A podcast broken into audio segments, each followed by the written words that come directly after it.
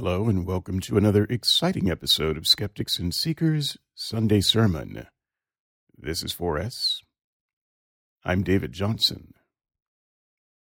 Let's get started. And let's read verse 16 down to verse 20. This is the parable.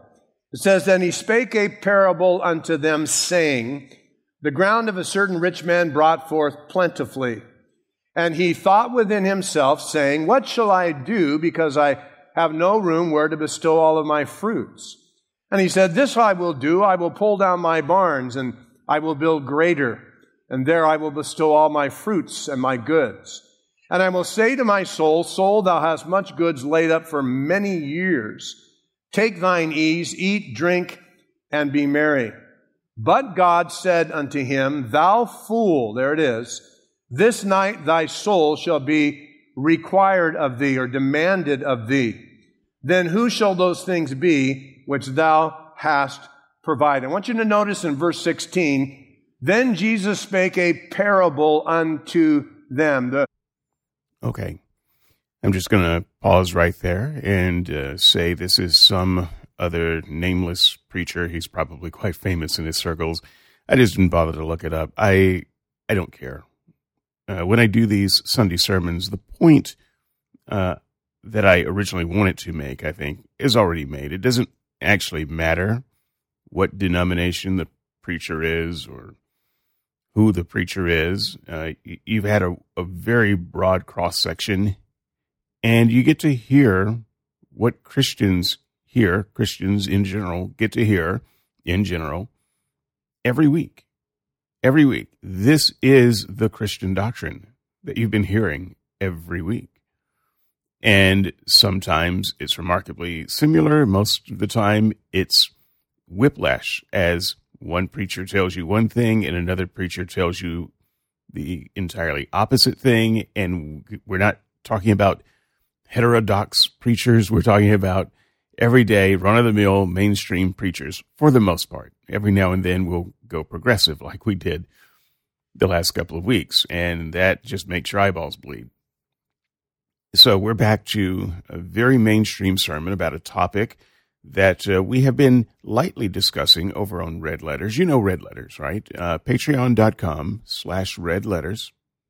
Patreon.com slash Red Letters. Just uh, go over there, take a visit, grab a free book.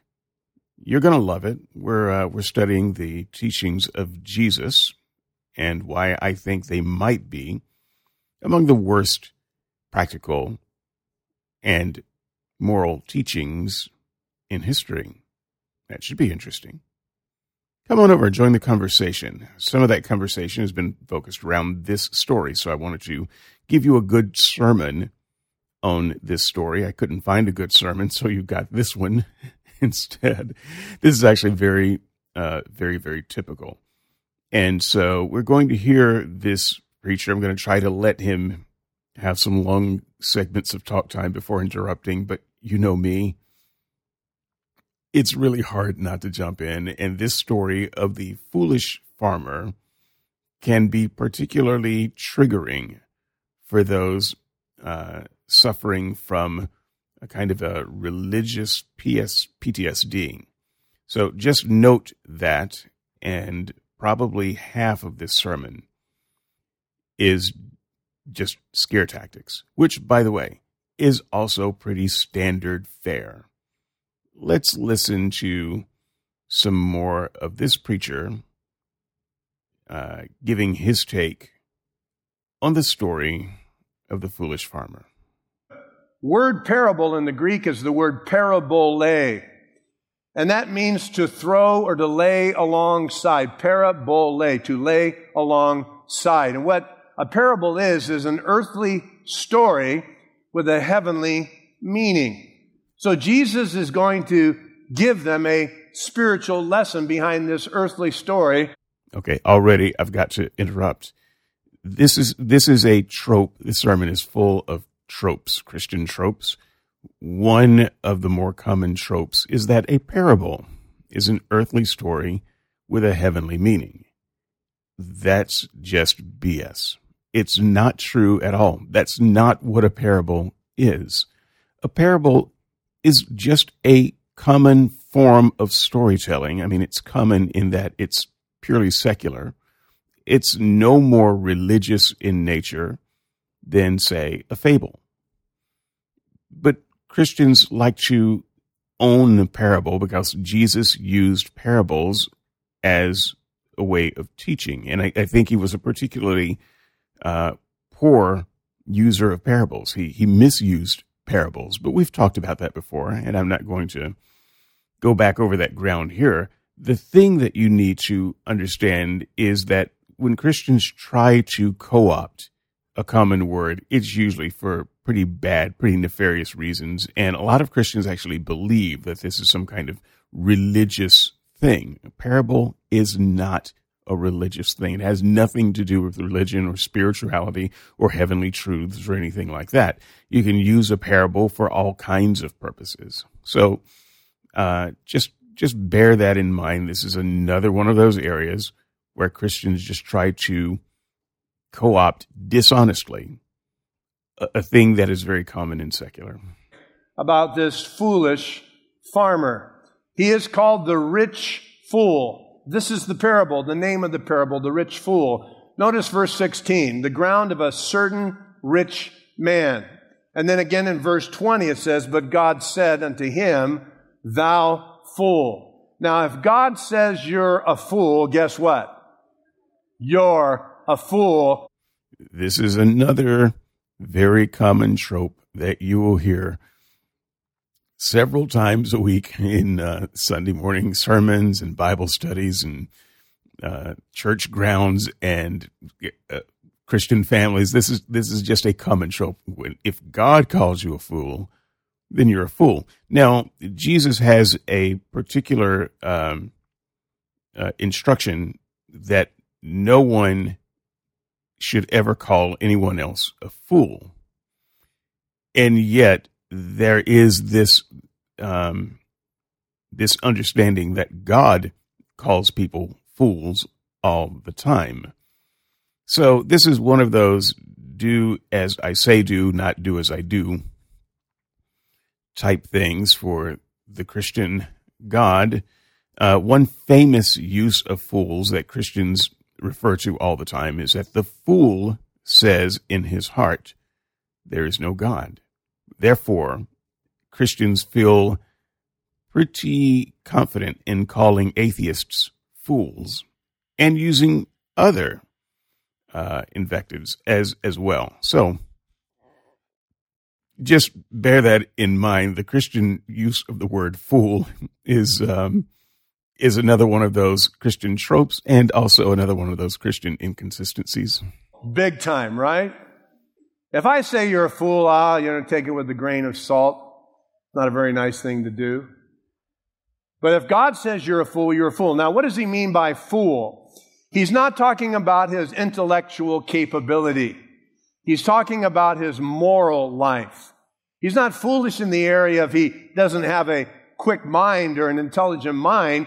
He's saying he was foolish because of the way that he live. So it's a folly in the area of the way he lived, his moral behavior. There's a lot of people with high IQ, but they live sinful lives.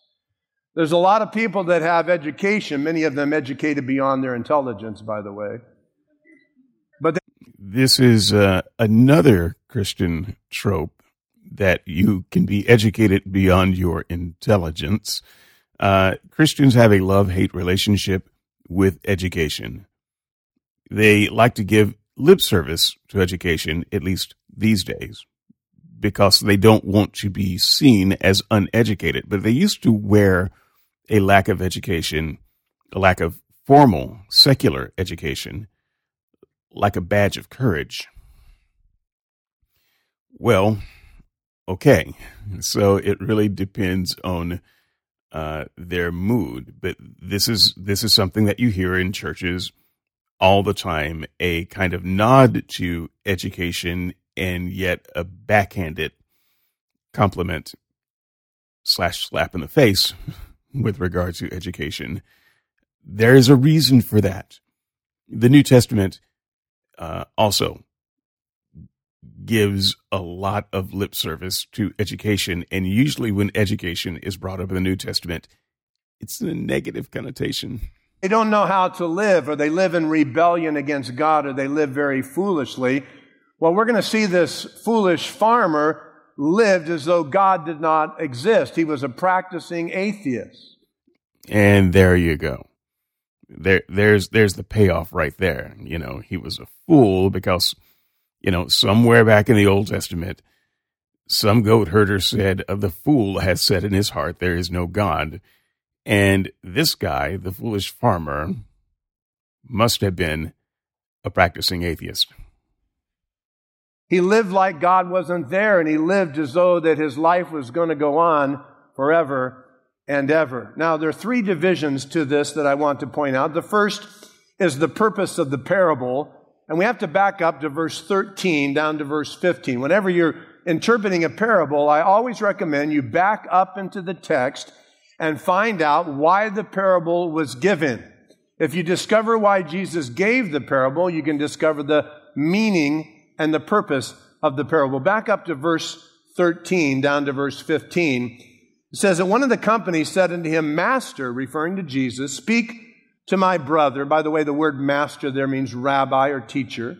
Speak to my brother that he divide the inheritance with me. And notice that, by the way, this isn't, this isn't a request of Jesus or of his brother. This is a demand.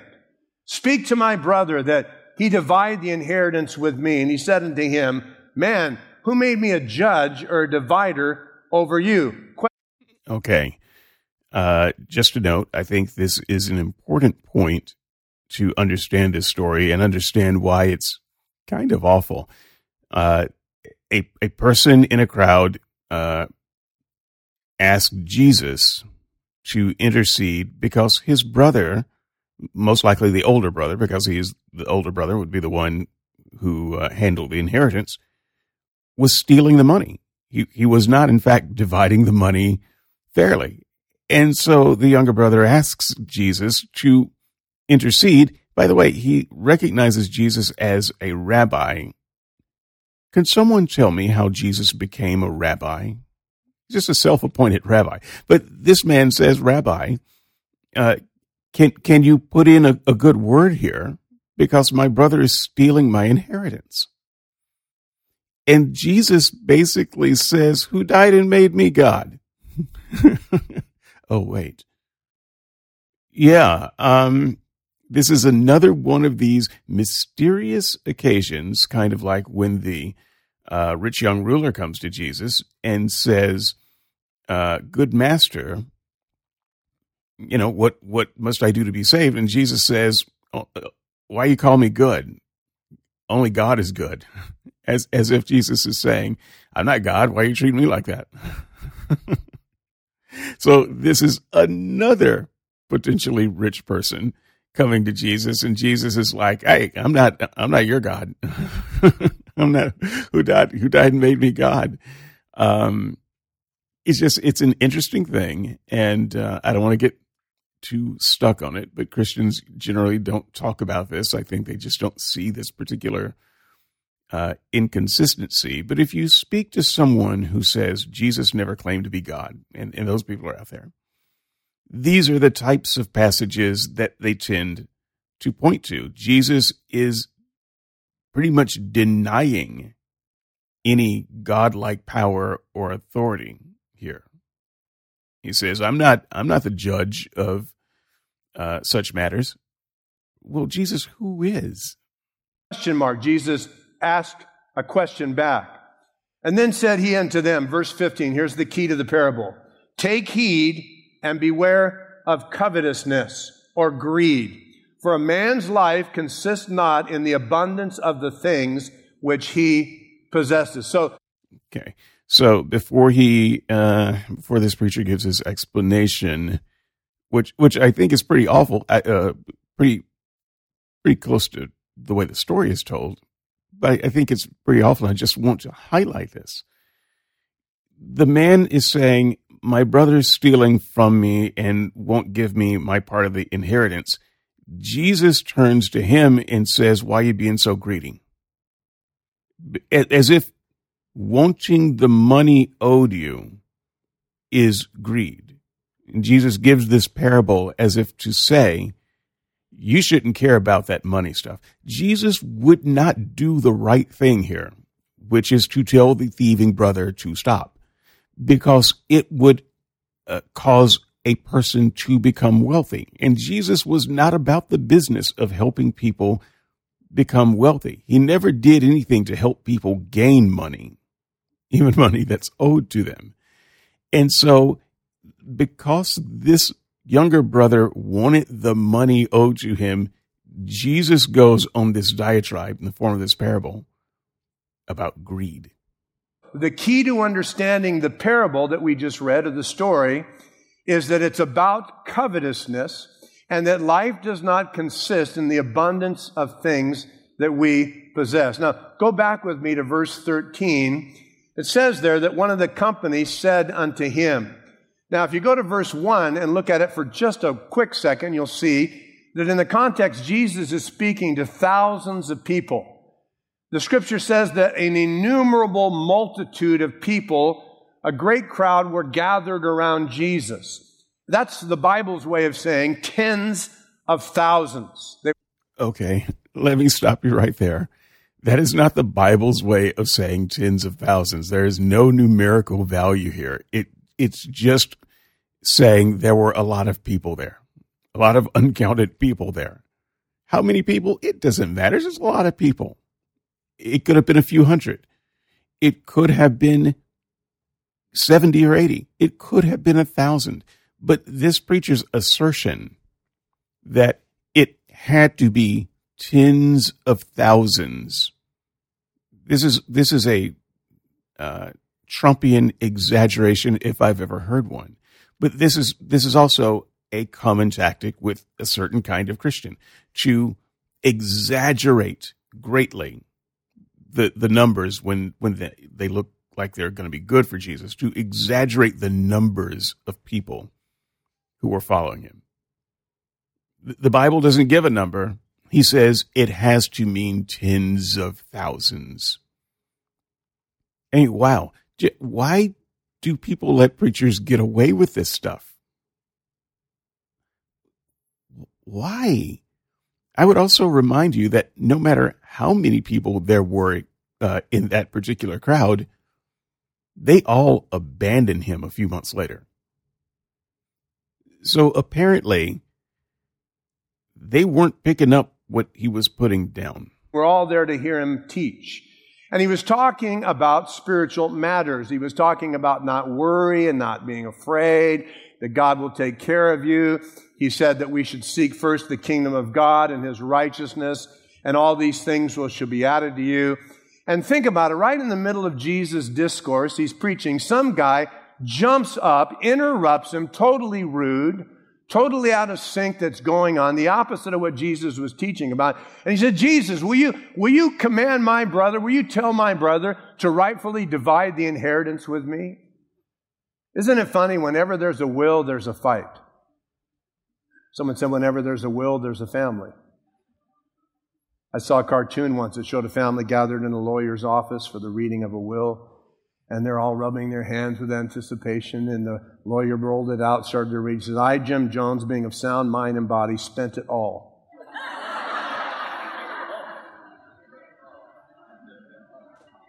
what a shocker, right? Wherever there's a will, there's greed, there's covetous, there's a fight. So this man, and we don't know if he was the younger of the two brothers or how many brothers there were, but he, he had a beef and he's kind of anonymous. It says a certain man, he stood up in the crowd and Jesus is preaching and he just stood up and said, can you, Jesus, master, teacher, rabbi, can you tell my brother that he needs to divide the inheritance with me? Now Jesus says to him, who made me a judge or a ruler over you? So Jesus refused to get involved in this man's family matters. And that's, I believe, because Jesus didn't come to solve our problems. This man wanted Jesus to start a new TV program called The People's Court, right? Just, I, I didn't want this to pass uh, without comment. It's a soundbite. You can put it on a bumper sticker, make it your ringtone. Jesus did not come to solve our problems. What's with all these stupid courtroom shows in the daytime? All the judges and, you know, it's like we got nothing better to do than to watch people fight in a courtroom, you know? So it's like, Jesus, will you start a new TV program? We'll call it the People's Court, and my brother and I will be the first ones there. It'll be a hit. Jesus says, I, I didn't come to deal with these matters. Now, Jesus will come in a second coming to judge, and he'll judge righteously. But this time he came to die for the sins of the world. He came to redeem man. He came to save man from sin. He, he didn't come to get involved in these, excuse me, disputes that he wanted him to resolve. That was for the law courts, the times of the day. And I believe that Jesus knew, detected in this man's uh, point, that the heart of the problem was the problem of the heart. And this is how uh, the Christian ad hominem works.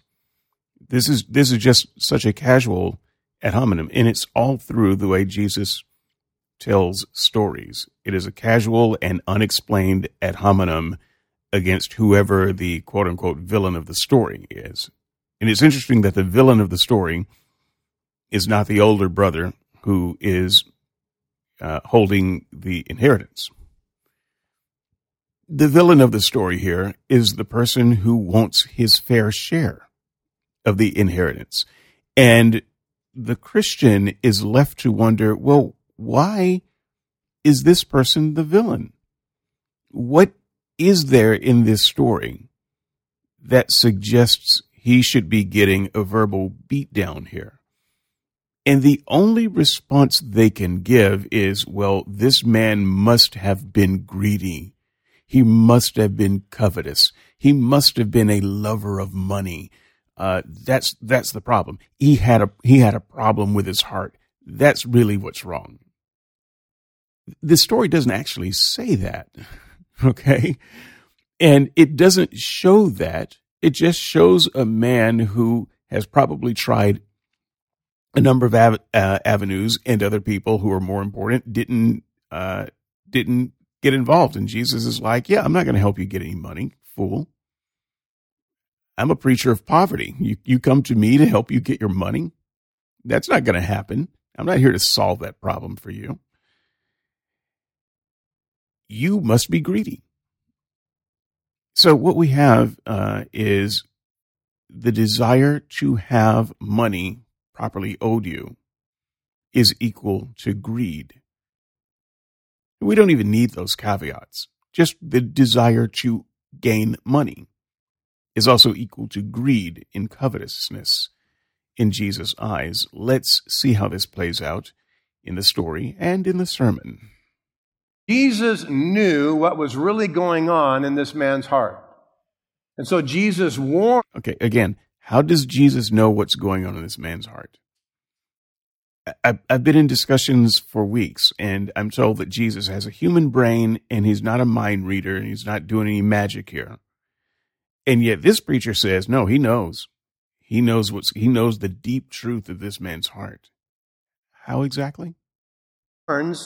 Of covetousness. Take heed. Beware of covetousness. For a man's life consists not in the abundance of the things which he possesses. You know, it's interesting, though, that people want Jesus to fix their problems, but not change their hearts. They want Jesus to fix their problems, but not change the heart. And the problem is the problem of the heart. You get a change of heart, and God will work in your marriage. You get a change of heart, and God will heal your life. You- Do you notice any victim blaming here? I, I hear uh, the distinct tone of victim blaming. If you're having a problem with your marriage, your finances, your family, your job. You are the one with a bad and sinful heart. You fool. You need first to be forgiven of your sins to have your problems resolved. The man. Right. You're having a problem. It's because of your sins. Didn't we hear this all the way back in Job? His real problem was covetousness. Notice he said unto them, verse 15. So He's speaking not just to the man but to the crowd that's gathered around. And he gives them first a warning, verse 15 Take heed, beware of covetousness. That's first the warning from the lips of Jesus. Now, what is covetousness? Literally, the word covetous means to fix the desire upon. To fix your desire upon. It's the inward desire to have more. And it isn't interesting that it's the sin that we celebrate and that God condemns. If you hang on, what's wrong with wanting to have more than what you have right now? Do Christians even hear themselves? Why would that be a sin? You are covetous, you get to have your picture on the front of Money magazine, right? You get exalted as being a hero. Look how rich you are. Look how powerful you are. But yet God in His Word condemns this attitude sin of the heart. It's interesting that we go to jail for lying. We can go to jail for stealing. We go to jail for murder, but we don't go to jail for covetous. And I say that because the tenth of the Ten Commandments is, thou shalt not what? covet. Uh, okay. there's so much, there's so much wrong with this. First of all, do you actually want people to go to jail for for wanting more? that's that's that's kind of silly in and of itself. But this is a kind of a a Christian trope, uh, and they they use these kind of false equivalents. Yeah, you go to jail for rape and murder and theft, you you should go to jail for coveting. because, you know, hate is equal to murder and lust is equal to adultery. False equivalency much? Ten commandments. Commandment number 10, thou shalt not covet. Psalm 103, or Psalm, excuse me, 10, verse 3, the Lord abhors the covetous person. That can lead also covetousness to other sins. You know, when King David sinned with Bathsheba and committed adultery, thou shalt not commit adultery, it was because he coveted her, his neighbor's wife. And then he lied to cover up his sin. And then he also stole another man's wife. And then he also committed murder. Jesus knows that the sin of covetousness can lead to the breaking of all these other commandments. You don't think it's a, a big thing? God knows the issues. God knows that this covetousness can lead to other sins in your life. In 1 Timothy chapter 6 verse 10, Paul told Timothy, the love of money is the root of all kinds of evil. And by the way, that's the way that verse should be translated. The love of money is the root not of all evil, but all kinds of evil. So Jesus warns us to take heed, to watch out for covetousness. And then he tells us why, verse 15. Look at the text. He says, Because a man's life consists not in the abundance of things that he possesses.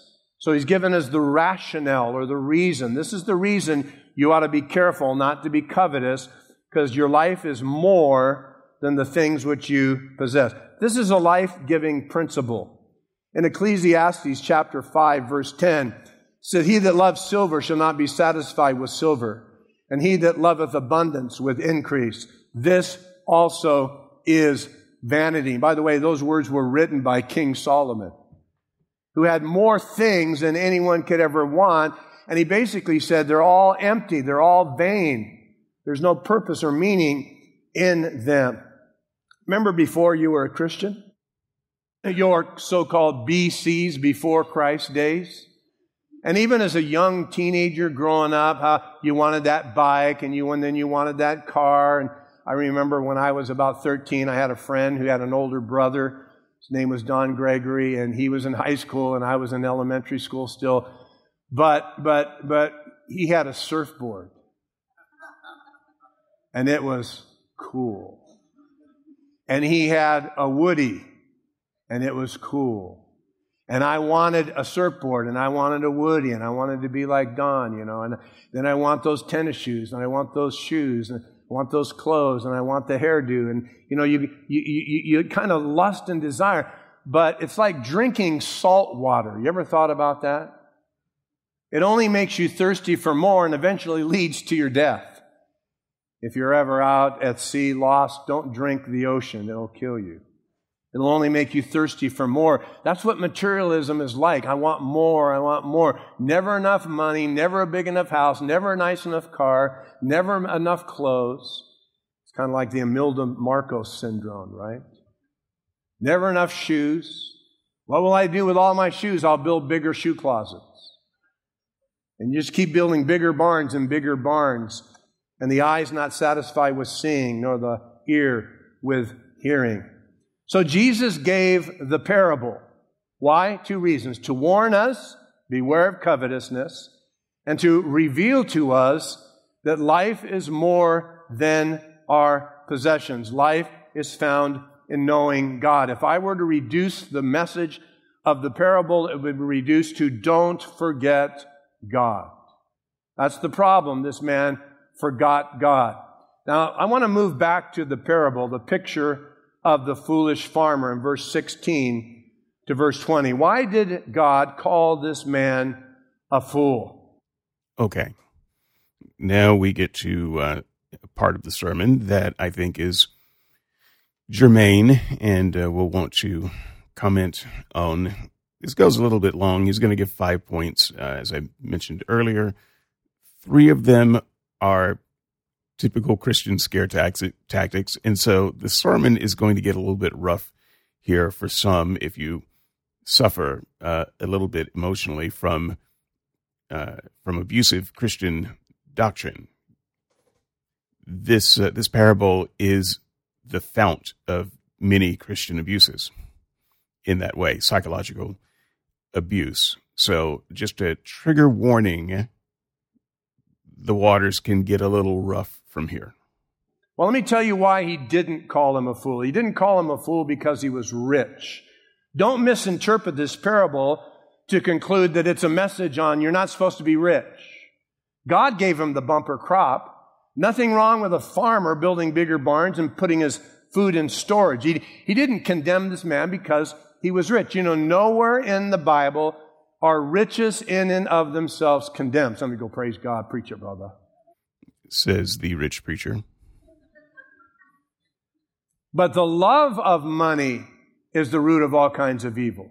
Yeah, you notice how preachers who gain more and more money, they're never guilty of loving money. What does it even mean, the love of money? They have lots of money, lots of things, but but they have money the right way not like you schlubs trying to worm your way into a promotion or chasing a business opportunity so that you can get more, and more, and more. Unlike me, I have money in the righteous way. And covetousness is that I want more, I want more, I want more, I want more. And you'll lie to get more, and you'll steal to get more, and you'll murder to get more, and you'll commit adultery to get more. Which which which doesn't describe uh, the majority of people who who are just going to work and who want a nicer house or a nicer car. What he's what he is suggesting again is one of those Christian over the top false equivalencies. You're going to lie, uh, cheat, steal, become a drug addict, you know, whatever it takes to get more, and that's just not the that that's just not the reality for uh, the vast majority of people out there. Never be satisfied. You'll always be thirsty. This is basically what's what the problem is with mankind.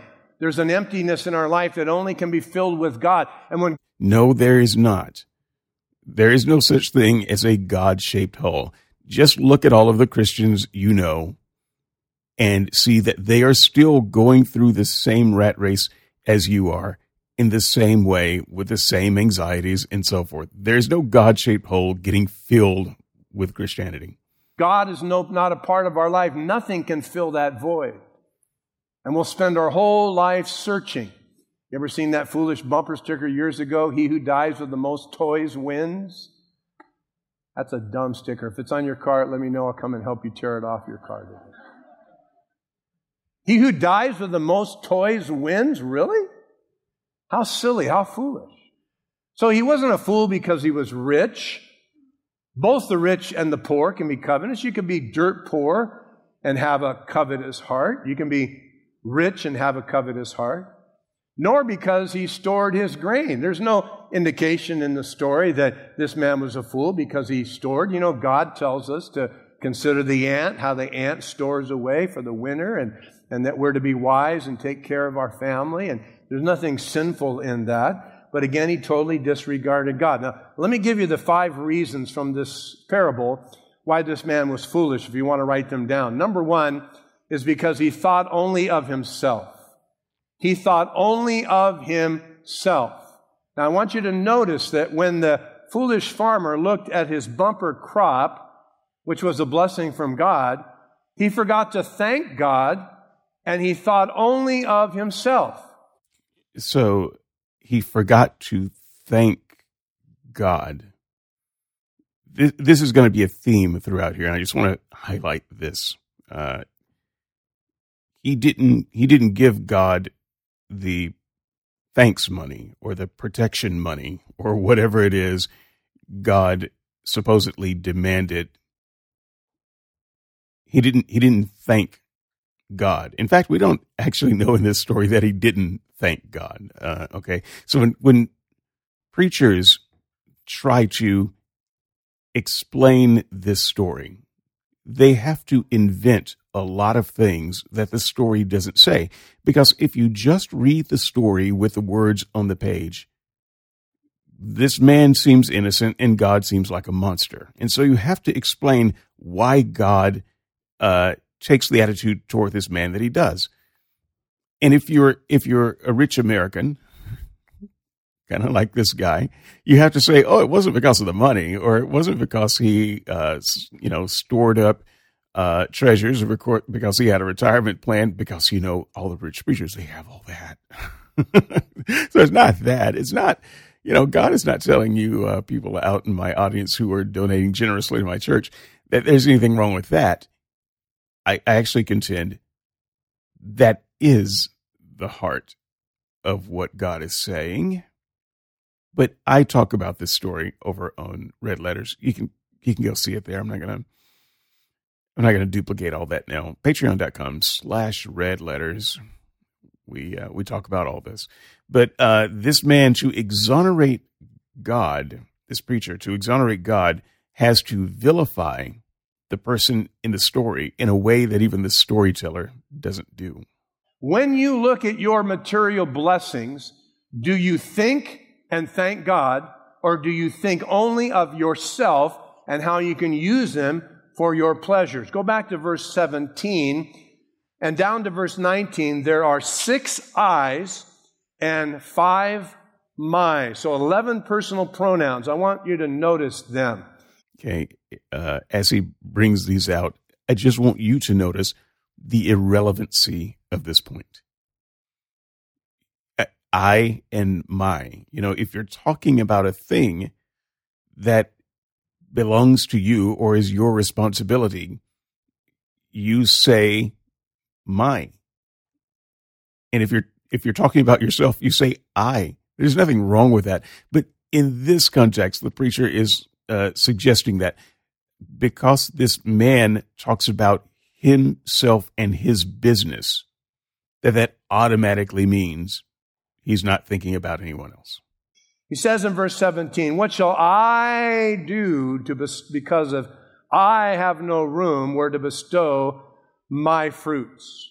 And he said, This will I do. I will pull down my barns and build greater, and there will I bestow all my fruits and my goods. And verse 19, I will say unto my soul, Thou hast many goods laid up for many years. Take thine ease, eat, drink, and be merry. So, why was this farmer foolish? He was foolish because all he could see was himself. You're right. Just utterly insane logic. He forgot that he not that he was not the owner, but that he owes everything to God. This is a Christian trope and a Christian idea that even Christians who say these things don't actually believe. Okay, the, the idea they, they they take umbrage at the idea that you could do anything, that you could have success. Remember earlier in this sermon, he says God is the one who gave him a bumper, bumper crop. Really? Because I suspect this farmer was a hardworking farmer who did all of the things that hardworking farmers have to do in order to get a bumper crop. It's just that Christian, anything, anytime something good happens, the Christian story is, hey, you didn't do anything. God, God gave you that. And when something bad happens, it's because you're an evil sinner. but that bumper crop, that has nothing to do with you getting up at four every morning and pulling a plow behind you because your mule died the other day. It has nothing to do with any of that. We're only stewards. Don't miss that important lesson. It's not your money. It's not yes, your, it is. they're not your automobile. Yes, they are. It's not your house. Yes, it is. They're not your kids. Some of you go, praise God for that. I'm kidding. Shouldn't kid about kids, right? They're a blessing. But they don't belong to me. They belong to God. They're only loaned to me for a short period of time. Your children are God's children. Your wife is God's wife. Your husband belongs to God. He, he, God only gives us our things in trust. We're stewards. And this foolish farmer forgot that. And, and by the way, who is more dependent on God than a farmer? Talking to a farmer here in the valley and he said, because of the lack of rain this year, a lot of his crops were destroyed and gone. The lack of rain has nothing to do with God. Even Christians who hang around here would probably agree with that in a debate because then you're you're just saying that God is picking and choosing uh, winners, you know, and using the weather as as some kind of unnatural tool to punish or, or reward. Christians have inveighed against this type of teaching, particularly when atheists bring it up. but but here it is in a sermon. You know, it's it's God. It, it's all God. Farmers depend on God more than anyone else because it's the weather, right? And it was a complete loss. And I thought, wow, that's pretty crazy that you, you, you lose everything because it just doesn't rain and how dependent a farmer is upon the rain and upon the soil and upon the weather. And when you get a bumper crop, if anyone should get on their knees and say, Thank you, God, it should be this foolish farmer. It should actually read that his crops brought forth in abundance. He got on his knees and he said, Bless the Lord, O my soul, and let all that is within me bless his holy name. Amen. When you look at the blessings that God has given you, do you get on your knees and give Him thanks? When Moses spoke to the children of Israel about their going into the promised land, and he said, Look, you're going to inherit houses you didn't build, and you're going to inherit vineyards you didn't plant, and you're going to inherit wells you didn't dig that you're going to drink of. And when you are in that land flowing with milk and honey, Moses said this Beware, take heed that you don't forget God just a smallish note. The reason they were going to inherit uh, fertile land that they didn't work is because they stole it. Such wise counsel. Have you drifted away from a thankful heart? Have you forgotten the principle that you're only a steward? You don't own anything, that it all belongs to God, your time, your talent, your treasure, and you say, God, what do you want me to do with these things? Let me give you the second reason he was a fool. He was a fool because he thought only of the present pleasure and the pursuit of pleasure. Notice it in verse 19. He said to himself, and you know that when you're talking to yourself, you're also pretty crazy. He said, Take thine ease, eat, drink, and be merry. Stop right there. Now, is there anything wrong with resting? No. Praise God for rest. Before church even started this morning, I told my wife, I'm coming home to take a nap after church. That's my one vision for the day, my one goal for the day. sleep time. Nothing wrong with taking your ease. Nothing wrong with retirement as long as God is not left out of your retirement. One commentary I was reading actually said this is the only place the Bible talks about retirement the foolish farmer. Take thine ease. Nothing wrong with eating, nothing wrong with drinking, nothing wrong with being married. But when God is not a part of the picture, that's when it becomes sinful. That's what we call hedonism. Okay. So, just a note anytime you take pleasure from work that you have done and you don't immediately put God into the picture somehow, uh, artificially inserting him into the picture, then you're a hedonist. In the story, it does not say the man wasn't thinking about anyone else. It just says this seems like a good time for an early retirement. I don't have to work so hard now. I don't have to pull that plow every morning at four o'clock now because I've got a bumper crop. That's all the story says. You have to bring to the table some condition of his heart that excludes everyone else from his plans. Hedonism is the philosophy that's so prevalent in our culture today that pleasure is the chief goal of life. That all we do is live for pleasure. What makes me feel good doesn't matter if it's good for others, doesn't matter if it hurts others, doesn't matter what goes on. Doesn't matter if God approves. I just want to do what I want to do. I want to live my life my way. That's hedonism. The foolish farmer was a hedonist. But write down number three. Why was he foolish? Because he forgot about the brevity of life. And here comes the scare the brevity tactics. of life. Look at, again with me at verse 19. At verse 19, he says, You have much goods, still talking to himself laid up for, here's his mistake, many years. This is what is called a false security.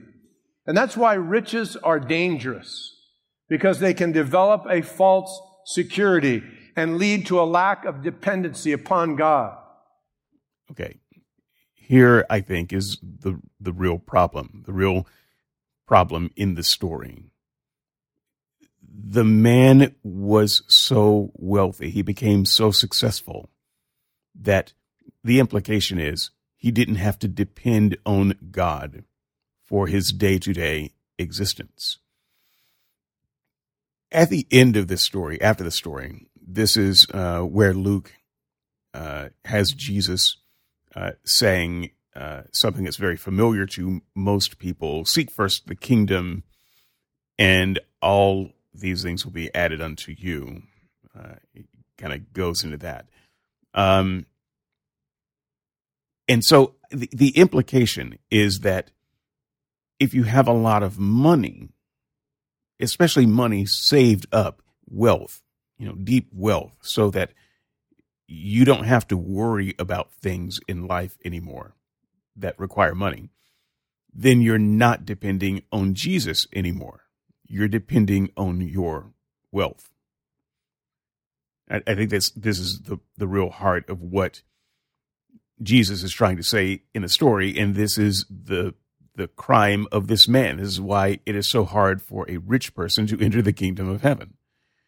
Because from Jesus' perspective, once you have a lot of money, you don't you you start to think that you don't need God anymore. Well, there's no indication that this man had some kind of uh, unhealthy relationship with money. He just had so much of it at this point, money, crops, that he didn't have to work so hard for a long time. And he can say to himself, just like many of you want to say to yourself, I can do an early retirement now. My family and I can go on vacation now. We can uh, spend more quality time together. You know, whatever it is you think that you want to do when you uh, retire early. Maybe the thing you want to do is just uh, rest your aching back and knees because you've been working in construction, physical labor for so long, and now you've got enough money and you can you can stop beating up your body that way. There's nothing, in fact, wrong with that, unless you're the man in this story. And you must then, because the Bible doesn't say, you must then have some problem, some heart condition that makes you greedy and covetous and not reliant on God. It's an interesting logic, especially since earlier he said God's the one who gave the man the bumper crop.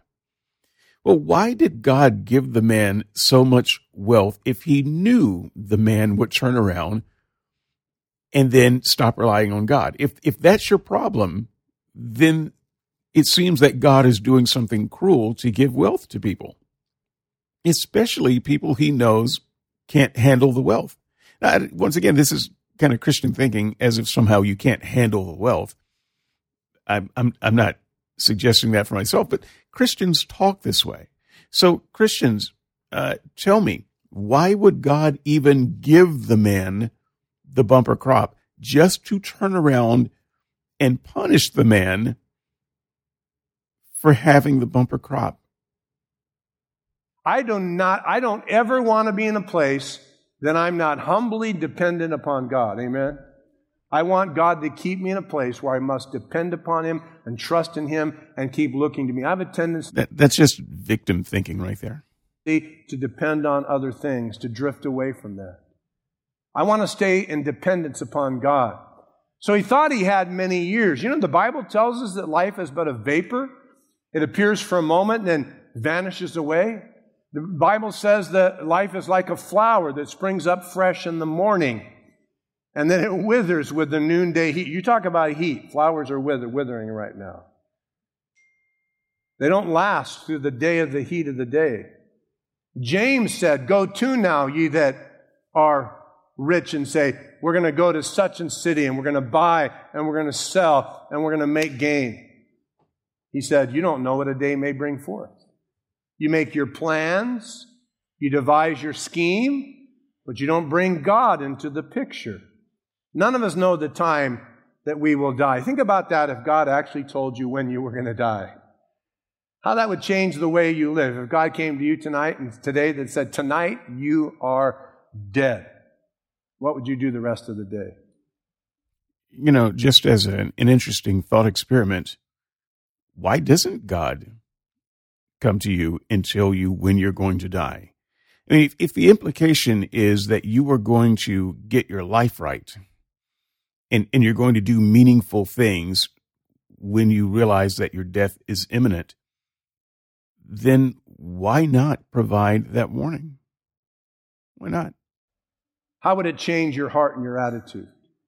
We don't have a lease on life. None of you, when you say, see you tomorrow, you don't know that you're going to see him tomorrow. You might go home and go to bed and die in your sleep. No one has a lease on life. None of us know the day we'll die. But this man planned so far into the future. How many times people do that? Wow, we finally reached retirement. We have this wonderful nest egg. We're going to buy an RV. We're going to travel around the country. We're going to do what we want to do. And that's fine, but you don't know what tomorrow holds.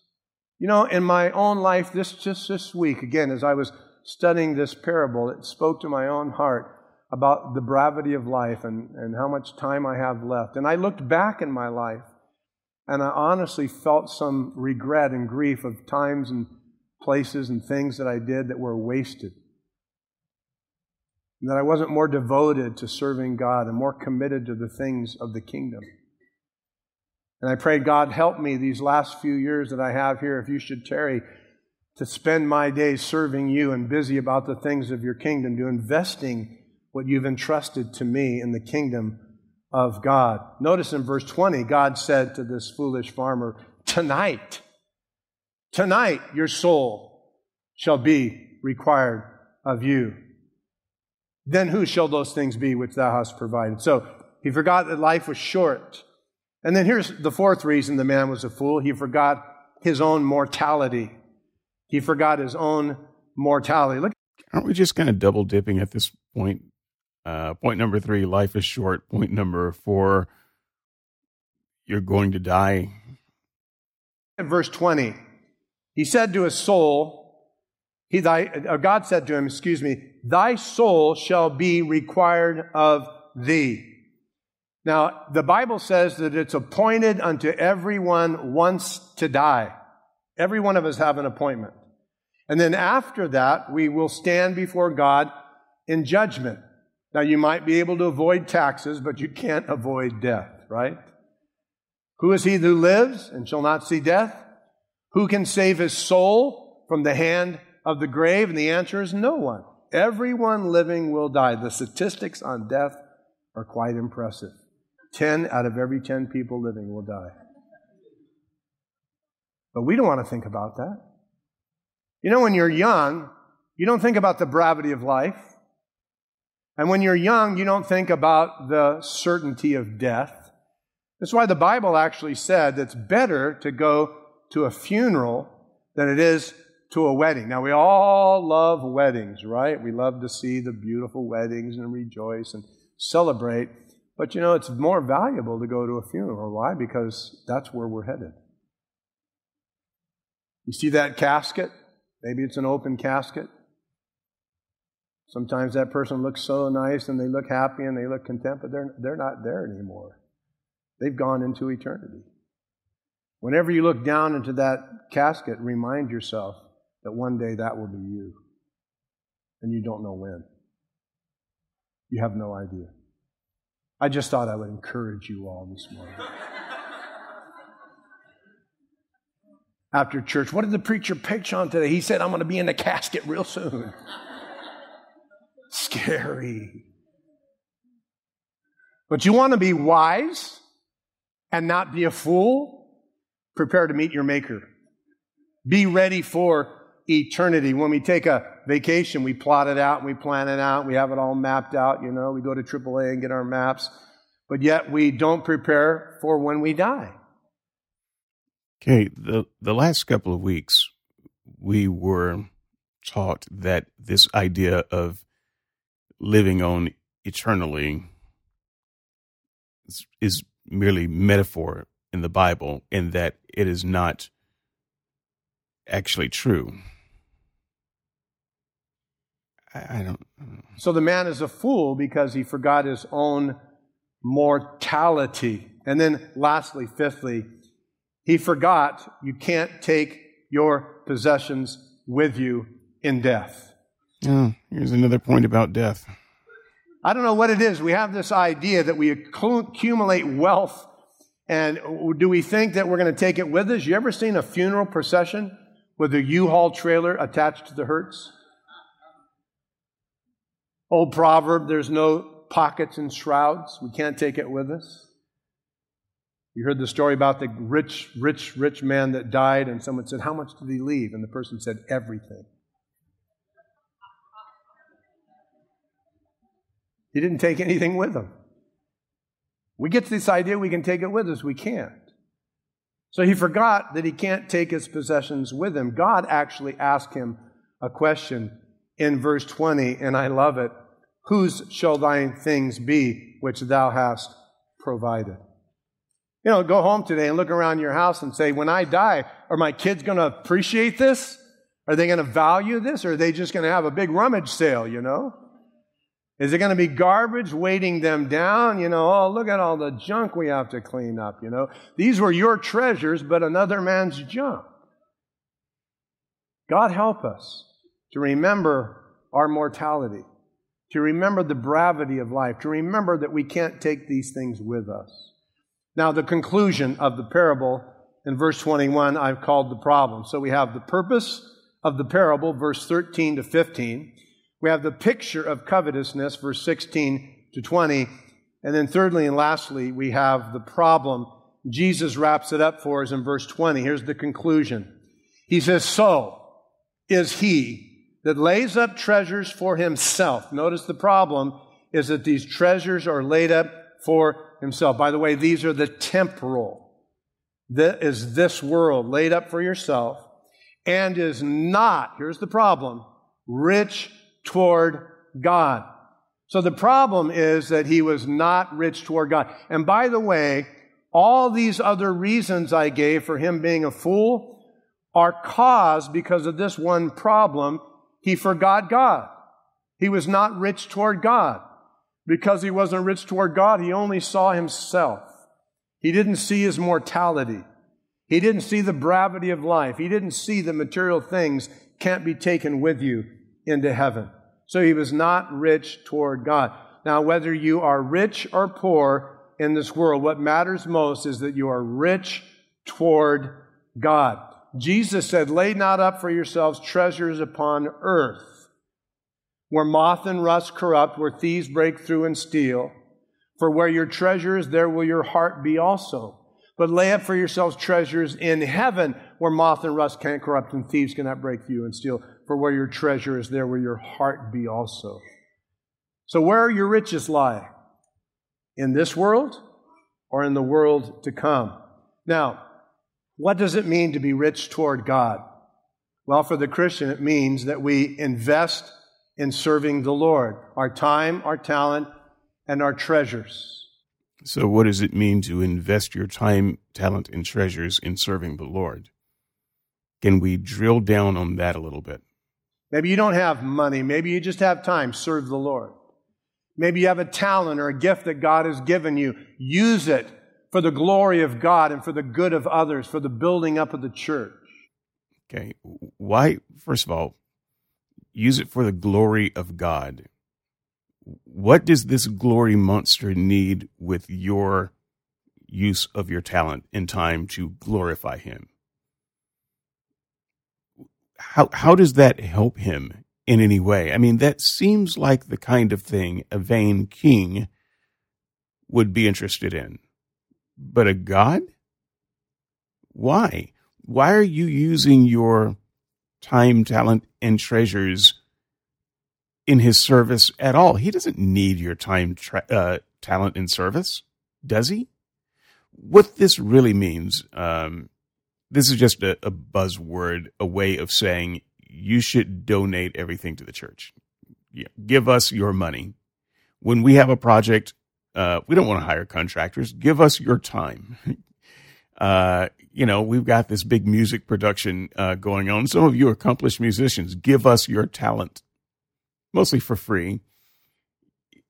Serving God these days, when you when you hear it preached in a context like this, usually just means uh, give it all to the church. We own it all.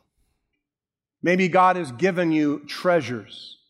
God has entrusted you a lot of wealth. That's a great responsibility. Not only a privilege, but a responsibility. Use it for the kingdom of heaven. So if you're a Christian, you're rich toward God when you're rich in good works and you're serving Him. But if you're.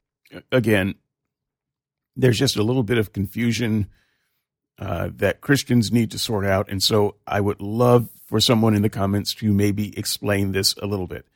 On the one hand, Jesus says it is easier for a camel to enter the uh, through the eye of a needle than for a rich man to enter into heaven.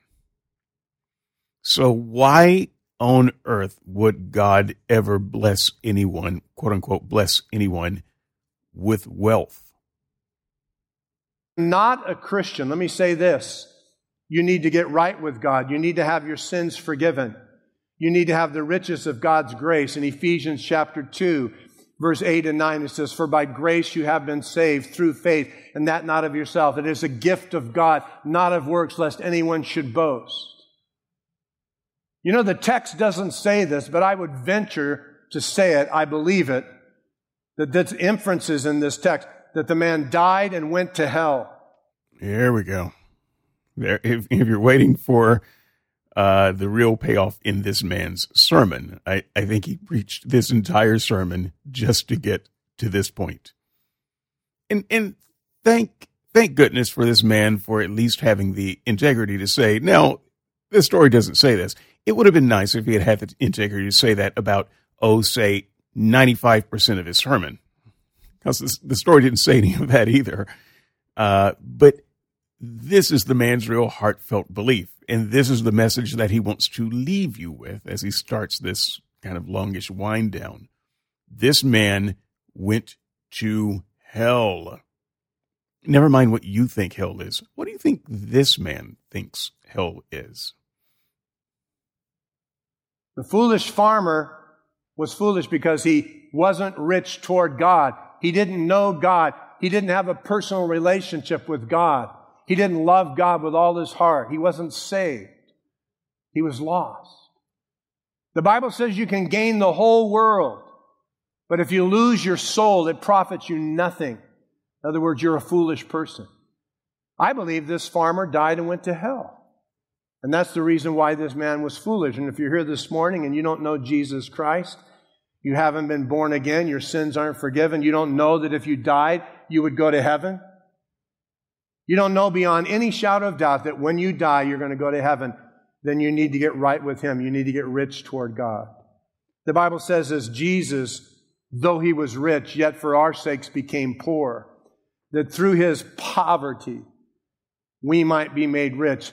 Through his poverty is a reference to his death on the cross. It's a reference to his incarnation and through his crucifixion.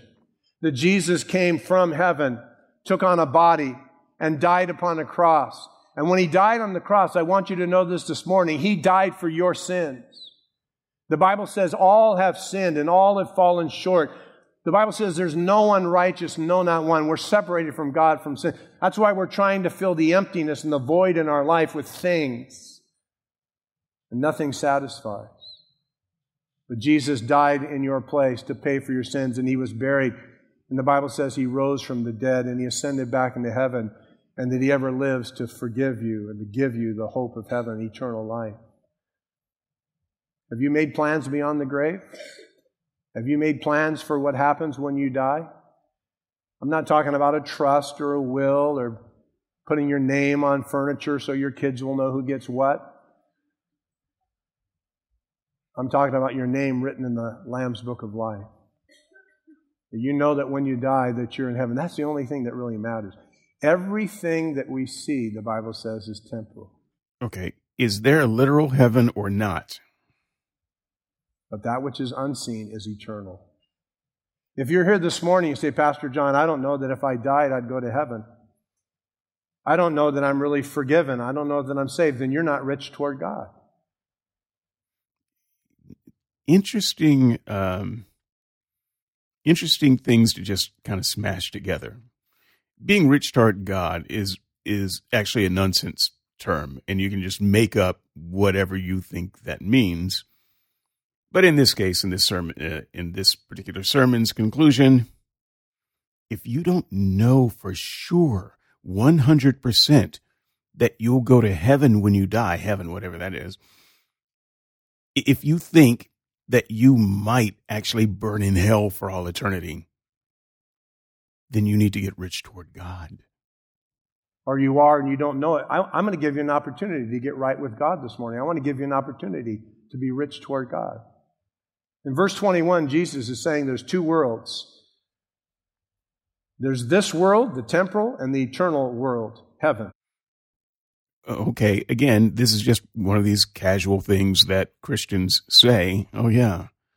There's there there is this other world, this other realm.